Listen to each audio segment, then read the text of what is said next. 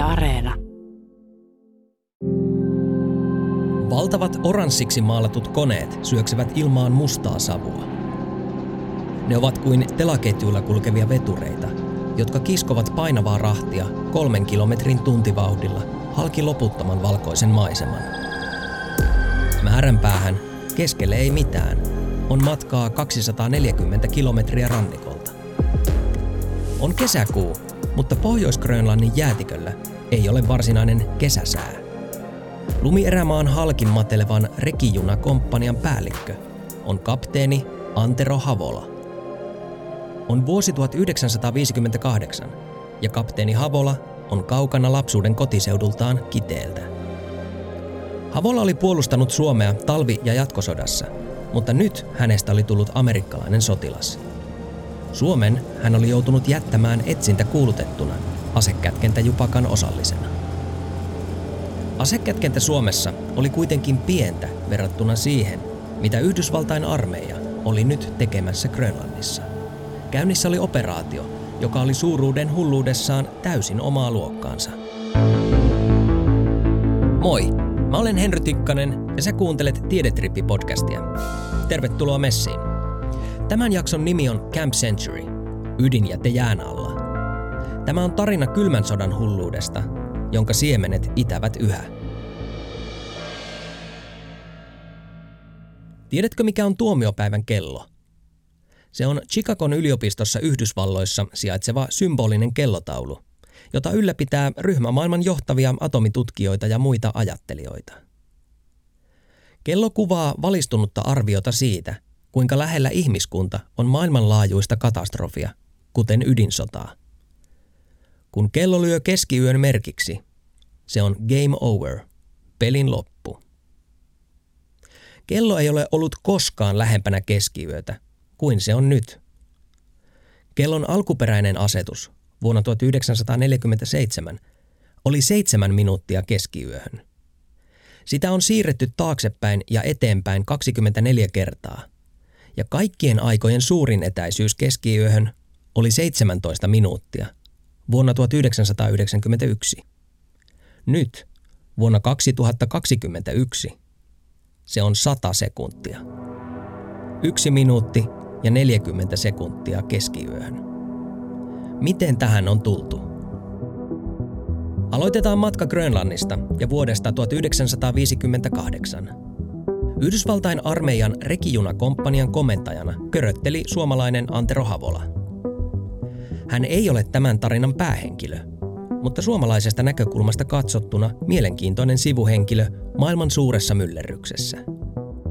Suosittelen lukemaan Robert Brandbergin kirjoittaman kirjan Naparetkeilijä, Everesti-luutnantti Antero Havolan elämäkerta. Mikäli aiemmin mainittu asekätkentä ei ole sinulle tuttu asia, niin nimenmukaisesti Siinä oli kyse siitä, että suomalaiset upseerit piilottivat aseita pahan päivän varalle. Toisessa maailmansodassa Suomi oli onnistunut torjumaan Neuvostoliiton valloituspyrkimykset, mutta rauhan tultua Suomen sodanjohto ei luottanut vanhaan viholliseen. He pelkäsivät, että kotimaiset kommunistit yrittäisivät vallankaappausta, jolloin Neuvostoliitto miehittäisi sodasta toipuvan maan. Upseerit päättivät kätkeä aseita joiden avulla voitaisiin ryhtyä vastarintaan ja sissisotaan. Hanke oli tietysti salainen, mutta se paljastui. Toimintaan oli osallistunut tuhansia henkilöitä ja yksi heistä oli majuri Antero Havola. Robert Brandbergin kirjassa Naparetkeilijä kerrotaan, että Havola oli toiminut operaatiossa keskeisessä roolissa päämajan johtoryhmän huoltopäällikkönä. Nyt hänellä oli kaksi vaihtoehtoa. Joko hänet pidätettäisiin tai sitten hän pakenisi maasta. Havola valitsi jälkimmäisen vaihtoehdon. Hän kuului niin kutsuttuihin Marttisen miehiin, eli Eversti Alpo Marttisen johtamaan upseeriryhmään, joka pakeni Ruotsin kautta Yhdysvaltoihin. Suomalaisille talvisodankäynnin koulimille upseereille oli kysyntää Yhdysvaltain armeijassa, jossa he nousivat korkeisiin asemiin. Antero Havola oli kapteeni siinä vaiheessa, kun hän vyöryi rekijunan telaketjujen päällä Grönlannin loputtomassa lumierämaassa. Tietämättään hän oli jälleen mukana kätkemässä aseita. Tällä kertaa maailman vaarallisimpia aseita. Tanska oli 50-luvulla päättänyt, että sen alueella ei saisi olla ydinaseita, mutta sitten kuitenkin on tämä, tämä Camp Century-hanke. Näin toteaa Tampereen yliopiston kansainvälisen tutkimuksen professori Juha Vuori. Yhdysvallat oli yrittänyt toisen maailmansodan jälkeen ostaa Grönlannin Tanskalta, jonka alueisiin se kuuluu. Kauppasummaksi tarjottiin sadan miljoonan dollarin edestä kultaa, mutta Tanska sanoi ei. Tanska kuitenkin myönsi Yhdysvalloille luvan rakentaa Grönlantiin lentotukikohtia ja tutkimusasemia. Virallisesti Camp Centuryn oli määrä olla tieteellinen asema, jossa oli tarkoitus tutkia lumen ja jään rakennetta, porata jäänäytteitä ja tehdä säätieteellisiä tutkimuksia.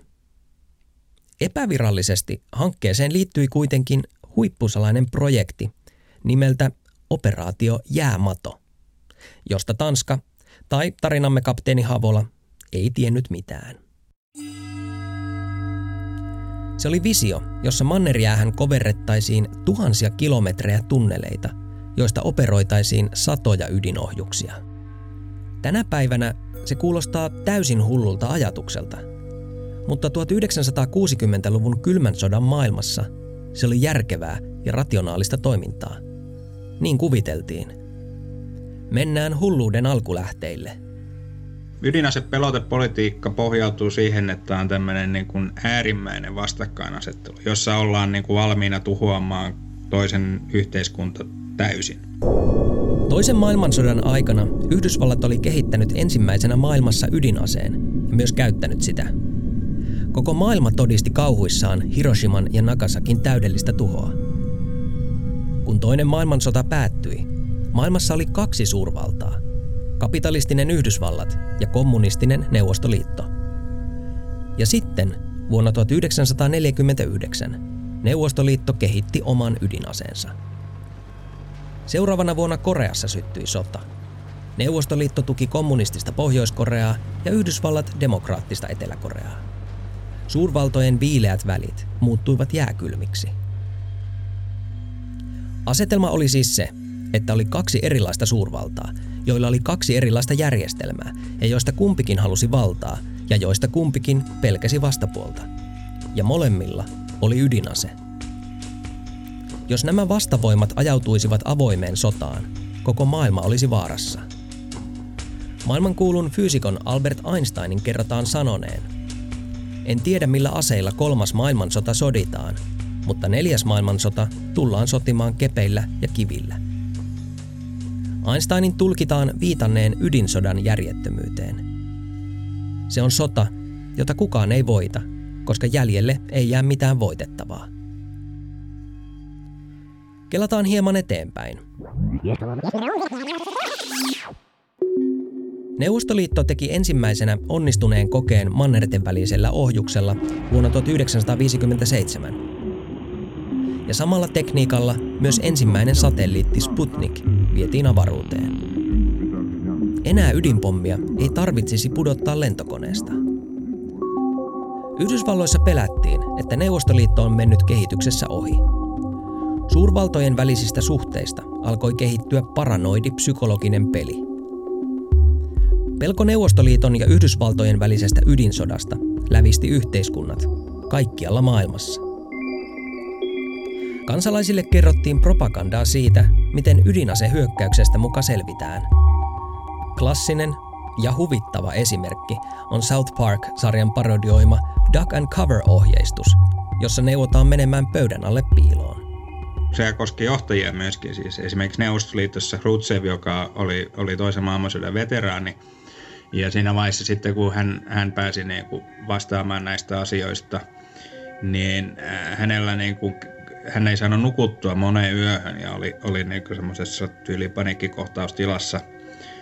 Ja hän rauhoittui oikeastaan vasta sitten, kun ymmärsi, että näitä aseita ei voi milloinkaan käyttää. Eli ne on niin hirveitä, että niitä ei voi käyttää. Ja sitten hän niinku rauhoittui. Mutta tietysti sit, jos katsoo, miten Rutsev käyttäytyy YKssa ja muualla, niin hän oli hyvin öykkärimäinen ja röysteili, että Neuvostoliitolla on paljon ohjuksia, vaikka niitä ei ollut. Tässä professori Juha Vuori viittaa Nikita Rutseviin, joka oli Neuvostoliiton johtaja vuodesta 1953 vuoteen 1964. Se, että ydinaseet olivat liian hirveitä käytettäväksi, ei suinkaan tarkoittanut sitä, etteikö niitä olisi haluttu käyttää. Reaalimaailmassa on suositeltu, että käytetään. Eli Kuuban ohjuskriisin aikaan ää, silloin ei tiedetty, että ne ydinkääriät oli jo siellä Kuupassa. Eli, eli oletuksena oli, että sieltä ei pystyttäisi iskemään silloin sen kriisin aikaan, mutta todellisuudessa sieltä olisi voitu iskeä. Ja Fidel Castro on sanonut, kun häneltä kysyttiin, että olisitko suositellut Rutseville, että niitä ydinaseita käytetään, jos Yhdysvallat olisi, olisi lähtenyt hyökkäämään Kuubaan. Ja Castro sanoi, että hän ei olisi tehnyt niin, hän teki niin. Eli Fidel Castro Kuuban ohjuskriisin aikaan sanoi Rutseville, että jos Yhdysvallat hyökkää, laukaskaa ne ydinaseet. Eli, eli Castro oli valmis vetää temppelin niskaansa. Eli reaalimaailmassa on ollut tällaisia ihmisiä, jotka olisi näin, näin olleet valmiit tekemään. Yhdysvallat ei hyökännyt Kuubaan ja ohjuskriisi ratkesi rauhanomaisesti lokakuussa 1962. Samaan aikaan Grönlannin hieman kylmemmissä maisemissa Camp Century-tukikohdassa testattiin salaa ratakiskojen rakentamista jäätunneleihin ja ydinohjusten siirtämistä laukaisualustoille. Rutschevin ajattelu meni jotenkin niin, että Neuvostoliitto ei halua sotaa Yhdysvaltojen kanssa, ja ainoa keino välttää se on saada Yhdysvallat uskomaan, että Neuvostoliitolla on hirmuinen ydinasearsenaali. Todellisuudessa Neuvostoliiton iskukyky ei ollut niin kehittynyt, mitä Rutschev antoi ymmärtää. Sen sijaan bluffi vaikutti niin, että Yhdysvallat alkoi aseistautua hampaisiin asti. Eräs idea oli SLAM-ohjukset, Supersonic Low Altitude Missiles, eli suomennettuna matalan lentokorkeuden yliääniohjukset. Kuvittele lentävä ydinreaktori. Se lentäisi niin matalalla ja valtavalla nopeudella, että paineaalto ja radioaktiivisuus piirtäisi maanpintaan tuhon ja kuoleman jäljen. Tämän lisäksi SLAM-ohjus olisi lastattu lukuisilla vetypommeilla, joita se pudottelisi matkan varrelle – Ydinenergialla kiitävä ohjus pystyisi lentämään vaikka viikkotolkulla ympyrää vihollisen alueen yläpuolella ja sitten iskemään minne tahansa maapallolla valtavalla nopeudella. Viimeisessä kohteessa sen ydinreaktori toimisi ydinlatauksena. Tämän tuomiopäivän aseen kehittely lopetettiin vuonna 1965, koska se oli jopa kylmän sodan mittapuulla liian sairas tuhovoimaltaan. Mielikuvituksellisia esimerkkejä on kuitenkin lukuisia. Yhdysvalloissa oli, oli visio tämmöistä Robust Nuclear Earth Penetrator uudenlaisesta ydinkärjestä, joka porautuisi maahan ja räjähtäisi siellä ja, ja tuhoaisi sit jokaisen mahdollisen bunkkerin, mitä maailmasta löytyy. Eli missään ei voitaisi olla suojassa. Kongressi ei antanut tällä aikanaan, aikanaan sitten rahoitusta. Huippusalainen operaatio Jäämato sen sijaan sai rahoitusta. Sen ensimmäinen vaihe eli tukikohta nimeltä Camp Century, oli valmistunut Grönlannin ikijään alle lokakuussa 1960. Camp Century oli maailman ensimmäinen jään alle rakennettu pysyvä tukikohta.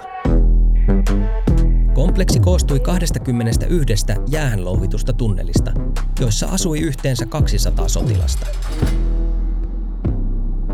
Saksalainen dokumenttielokuva Jäänalainen kaupunki käsittelee Camp Century-tukikohdan rakentamista. Ohjelmassa näytetään rakennuksia, joita jäätunneleihin oli rakennettu. Siellä oli muun muassa parturi, suihkuja, keittiöitä, kappeli, sairaala ja vapaa-ajan tilat biljardipöytineen. Ja mikä ihmeellisintä, jään alla olevassa kaupungissa oli sen verran lämmintä, että siellä saattoi viettää aikaa sisävaatteissa. Kaupungin tarvitsema sähkö ja lämpö tuotettiin ydinvoimalla. Kun ydinreaktori käynnistettiin vuonna 1960, siitä kuitenkin seurasi välittömästi säteilyongelmia. Säteilytaso tunneleissa oli niin korkea, että reaktori täytyi sammuttaa. Ennen uudelleenkäynnistystä se vuorattiin massiivisilla lyijylevyillä – jotta säteilytasoa saataisiin matalammaksi. Silti se aiheutti sotilaissa levottomuutta. Vai haluaisitko sinä nukkua jään alla ydinreaktorin vieressä? Mutta miksi Yhdysvallat näki valtavasti vaivaa ja kulutti suuria summia rahaa rakentaakseen 200 sotilaan kaupungin Grönlannin ikijään alle? Säähavaintojen ja jääporausten takia. Se olisi melko naivi ajatus. Yhdysvaltojen todellinen päämäärä oli rakentaa jopa 4000 kilometrin mittainen jäätunneliverkosto, johon sijoitettaisiin 600 ydinohjusta kymmenkunta metriä jäänpinnan alle. Lopullista jäänalaista ydinohjustukikohtaa olisi ollut operoimassa jopa 11 000 henkilöä. Se oli kylmän sodan hulluuden jääkylmä manifesti. Camp Centurya asutettiin koko 1960-luvun alkupuolisko. John F. Kennedyn presidenttikaudella Yhdysvaltain puolustusministeriö laati arvion tukikohdan ja operaatio jäämadon tulevaisuudesta. Hankkeesta päätettiin luopua. Ei välttämättä siksi, että olisi haluttu, vaan siksi, että oli pakko. Ensinnäkin tukikohta uhkasi sortua jo neljän vuoden käytön jälkeen – koska rakennuksista tihkui lämpöä jäähän. Lisäksi havaittiin, että mannerjäätikkö liikkuu, eikä sille ole mitään tehtävissä. Näin ollen tunneliverkoston ylläpitäminen kävisi mahdottomaksi. Lopulta vuonna 1966 Camp Century hylättiin. Sotilaat veivät ydinreaktorin mukanaan, mutta tukikohtaan jäi runsaasti radioaktiivista jätettä, ja tuhansia tonneja muita myrkyllisiä aineita. Salaisuudet hautautuivat mannerjään kuoren alle ja Yhdysvalloissa kuviteltiin, että ikiajoiksi. Mutta ihminen on lämmittänyt kuluneiden kymmenien vuosien aikana ilmaston niin, että Grönlannin jäätikkö sulaa. Dokumentissa Jäänalainen kaupunki kerrotaan, että kansainvälinen jäätutkijaryhmä on arvioinut, että Camp Centuryn jätteet paljastuvat ja päätyvät jäämereen vuosisadan loppuun mennessä. Odotettavissa on siis ekokatastrofi, joka kaatuu Tanskan ja sen omistaman Grönlannin niskaan. Grönlannin emomaa Tanska, Yhdysvaltojen NATO-liittolainen, ei tiennyt mitään näistä ydinasehankkeista heidän alueellaan, ainakaan virallisesti – ja oli muutakin. Yhdysvalloilla oli Grönlannissa myös Thulen lentotukikohta, josta operoitiin Chrome Dome-nimistä hanketta, suomennettuna Kromikupoli. Eli silloin 60-luvulla Yhdysvalloilla oli jatkuvasti B-52-pommittajia, joissa oli ydinaseita ja ne partioi lähellä Neuvostoliiton rajoja ja, ja näissä on, on lukemattomia määriä onnettomuuksia tietysti B-52 jo 60-luvulla alkoi olla, olla semmoista teknologiaa, joka tuppaa sitten hajoamaan. Yksi näistä koneista sitten syttyi tuleen ja syöksy sitten sinne Grönlannin jääalueille. Muut onnistu pelastautumaan, yksi, yksi miehistön jäsen sitten kuoli, kuoli siinä ja neljä ydinpommia putos, putos kautta räjähti. Ää, eli niiden nämä tavanomaiset räjähteet, jotka aloittaa sen pommin laukaisu, niin ne, ne niin kuin räjähti. Ja sitä ydin, ydinmateriaalia levisi sitten pitkin jäätä ja a, sitten kun siinä oli tietysti sitä suihkukoneen polttoainetta, niin se, se poltti reikää jäähän ja, ja tavaraa meni siitä sitten merenpohjaan.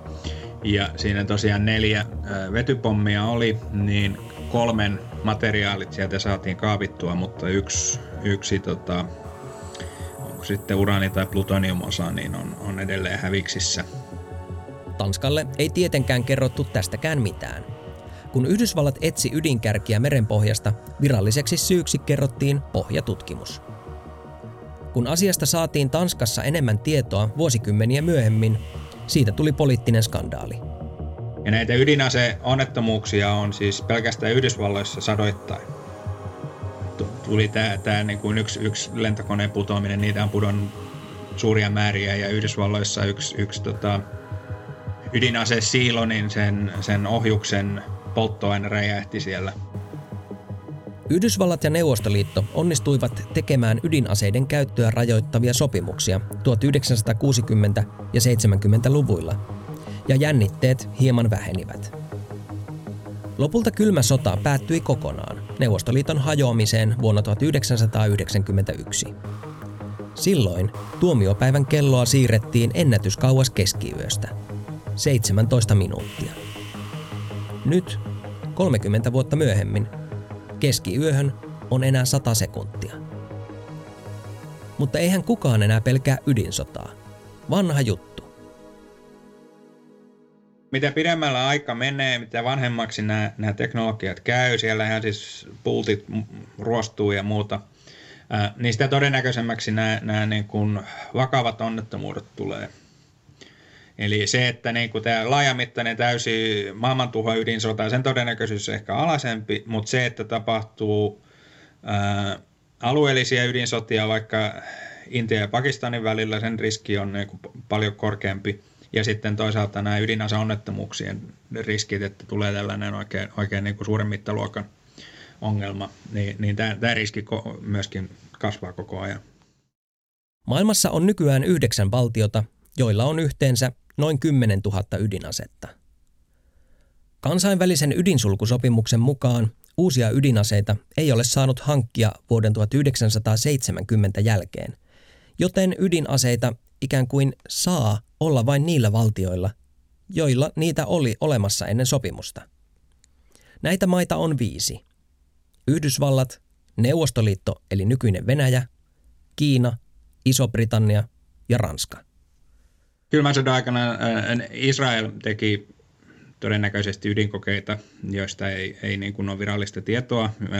Jossain, jossain vaiheessa kylmän sodan aikana Intia teki 74 rauhanomaisen ydinkokeen, jota sanoi, että tätä käytetään vain rauhanomaisiin tarkoituksiin, ja, ja sen jälkeen ne teki vain sen yhden, yhden testinsä, mutta sitten vuonna 1998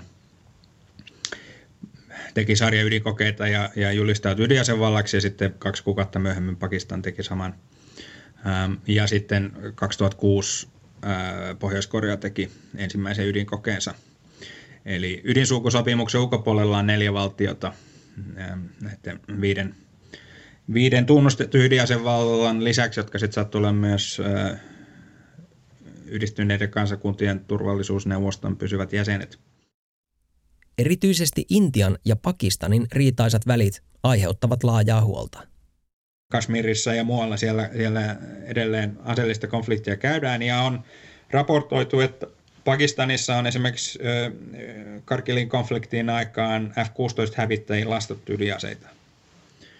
Ja, ja siinä puhutaan muutamasta minuutista, koska niilläkin pääkaupungit on, on niin todella lähellä rajaa. Et se voi tapahtua ihan yllättäen ja, ja tuosta noin vaan. Eli, eli semmoinen, reaalisesti se on olemassa, se mahdollisuus virheiden ja onnettomuuksien lisäksi, jotka on se ehkä se todennäköisin syy, miksi jokin ydinsota tai, tai ydin, ydinräjähdys tapahtuu, on, on jonkinnäköinen virhe tai onnettomuus. Virhe tai onnettomuus. Voisi kuvitella, että ydinaseteknologia on niin voimakasta ja vaarallista – että sen turvalliseen ylläpitämiseen ja huoltoon on todellakin panostettu. Asejärjestelmät, niitä ei rakennettu kestämään 70 tai 100 tai 150 vuotta, vaan ne oli tarkoitus käyttää niin kuin ensi viikolla. Ähm, joten siis se teknologia on todella vanhaa, siis ne ei ole, ei ole edes semmoisia kovia korppuja, eikä ne ole niitä pieniä lerppuja, vaan ne on semmoisia LP-levyn kokoisia lerppuja, millä niitä ohjussilloja ohjelmoidaan. Näin kuvailee Tampereen yliopiston kansainvälisen tutkimuksen professori Juha Vuori. Kun kylmä sota päättyi, ydinaseala ei ollut mikään nousuura, joka olisi vetänyt puoleensa tutkijoiden tai virkakunnan kovimpia osaajia. Professori Vuoren mukaan tästä syystä pulttien ja muttereiden mukana on ruostunut siis myös osaaminen. Kaikki tämä nostaa ydinonnettomuuksien riskiä ja siirtää tuomiopäivän kelloa lähemmäksi keskiyötä. Jostakin lähtee vahingossa tai teknisen virheen vuoksi ohjus lentoon. Joku puolustusjärjestelmä tulkitsee sen hyökkäykseksi ja ketjureaktio on valmis. Neuvostoliiton johtaja Nikita Rutschev ei saanut unta ennen kuin ymmärsi, ettei ydinaseita voi milloinkaan käyttää. Sama tapahtui Yhdysvaltain presidentille Ronald Reaganille 1980-luvulla, kun hän katsoi ydinsodasta kertovan elokuvan The Day After. Suosittelen katsomaan sen elokuvan. Arkisuudessaan se on kylmäävä. Nykypäivänä maailmassa on yhdeksän johtajaa, jotka komentavat ydinaseita. Voimmeko luottaa heihin? Tuomiopäivän kelloa ylläpitävän tutkijaryhmän arvioissa ollaan pessimistisiä. Aivan tuoreimmissa niin tietysti vaikuttaa tämä äh, yleinen autoritaarinen nationalismi, joka on vahvistunut eri puolilla maailmaa, disinformaatio ja jopa se, että Yhdysvaltojen johtaja ikään kuin edusti, edusti niin kuin tällaista käsittämätöntä niin kuin jatkuvaa valehtelua ja, ja disinformaation levittämistä. Yhdysvaltain edellinen presidentti Donald Trump kertoi julkisesti kymmeniä tuhansia valheita virkakautensa aikana, vetäytyi kansainvälisistä sopimuksista ja kohteli liittolaisvaltioita arvaamattomasti. Se tuskin herätti luottamusta muiden ydinasevaltioiden johtajien silmissä. Uhittelevassa ilmapiirissä pienikin konflikti voi karata käsistä. Venäjän itsevaltias Vladimir Putin puolestaan on aloittanut sotia ja harjoittaa aggressiivista ulkopolitiikkaa. Intiassa pääministeri lietsoo nationalismia ja jännitteet Pakistanin kanssa ovat alati läsnä. Kiina puolestaan laajentaa omaa valtapiiriään ja uhkaa Taivania. Pohjois-Korea jatkaa aktiivista siilipuolustusta muuta maailmaa vastaan. Israel on napit vastakkain Iranin kanssa, joka väitetysti kehittää omaa ydinasettaan. Ja kuten sanottua, ydinaseita on vielä nykyäänkin tuhansia, vaikka hillittömistä määristä onkin tultu alaspäin. Sehän on, on myös mielenkiintoinen kysymys se, että miksi, miksi mentiin niin kymmeniin tuhansiin ydinaseisiin, kun äm, tämmöisissä simulaatio-satapeleissä vakavat miehet ovat pelanneet erinäköisiä skenaarioita ja siellä on päädytty siihen, että mikä tahansa skenaario on 150 lämpöydinasetta riittäisi. Niin miksi on tehty, menty niin kuin niihin käsittämättömiin lukuihin? Jos varustautuminen on järjetöntä, niin mihin muuhun se järjettömyys voi ulottua? Ydinaseita voi katsoa myös hopeareunuksen kerran, jos yritetään löytää niistä jotain positiivista. Voidaan ajatella, että ne ovat viimein tuoneet rauhan maailmaan. On nimittäin totta, että ihmiskunnassa ei ole milloinkaan ollut niin vähän valtioiden välisiä tuhoisia sotia kuin nykyään. 1900-luvun maailmansodissa kuoli reilusti yli 100 miljoonaa ihmistä. Siihen päälle kun lasketaan sotien aiheuttamat yhteiskunnalliset vaikutukset ja sukupolvien yli seuraavat ongelmat, niin tuhojen mittakaava on järkyttävä. Sodan kokeneet ihmiset osasivat ja osaavat arvostaa rauhaa. Muistatko vielä suomalaisen Antero Havolan, joka kuljetti tarvikkeita Camp Centuryn rakennustyömaalle Grönlannissa vuonna 1958? Seuraavaksi katkelma Robert Brandbergin kirjasta Naparetkeilijä Everstin luutantti Antero Havolan elämäkerta. Sivulta 311 löytyy kirje, jonka eläköitynyt Everstiluutantti Havola kirjoitti kummipojalleen. Vuosi oli 1987. Uskon varmasti, ettei Euroopasta löydy niin hullua valtiota kummaltakaan puolelta, joka sodan siellä aloittaisi. Kiitos atomiaseen.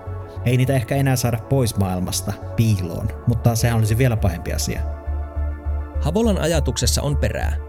Sotateknologia on nykypäivänä tuhovoimaista ilman atomiaseitakin. Atomiaseiden pelko kuitenkin estää sen sotateknologian käyttöä, koska totaalisen tuhon uhka tekee sotimisesta kannattamatonta. Ainakin ydinasevaltioiden välillä.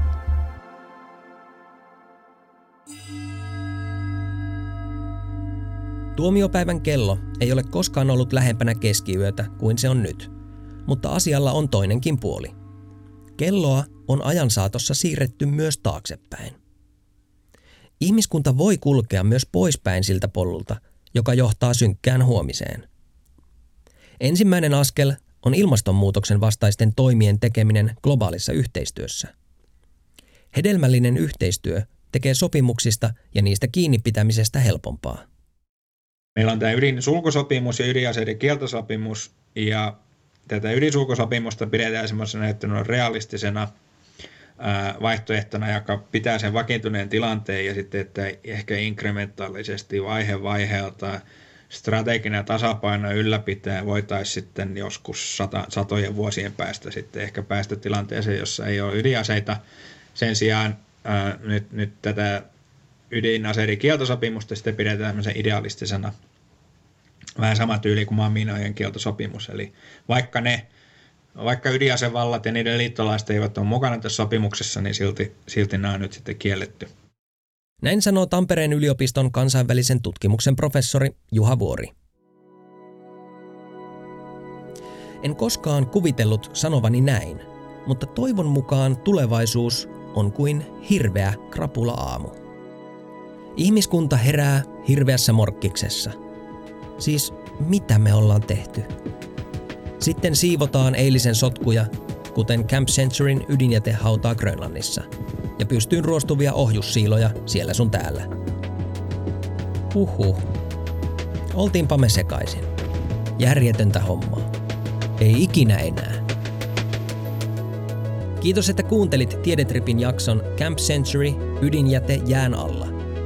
Jakson teossa käytetty kirja on Robert Brandbergin kirjoittama naparetkeilijä – Eversti-luutnantti Antero Havolan elämäkerta. Dokumenttielokuva, jota siterasin, on Jäänalainen kaupunki, ja se löytyy Yle Areenasta.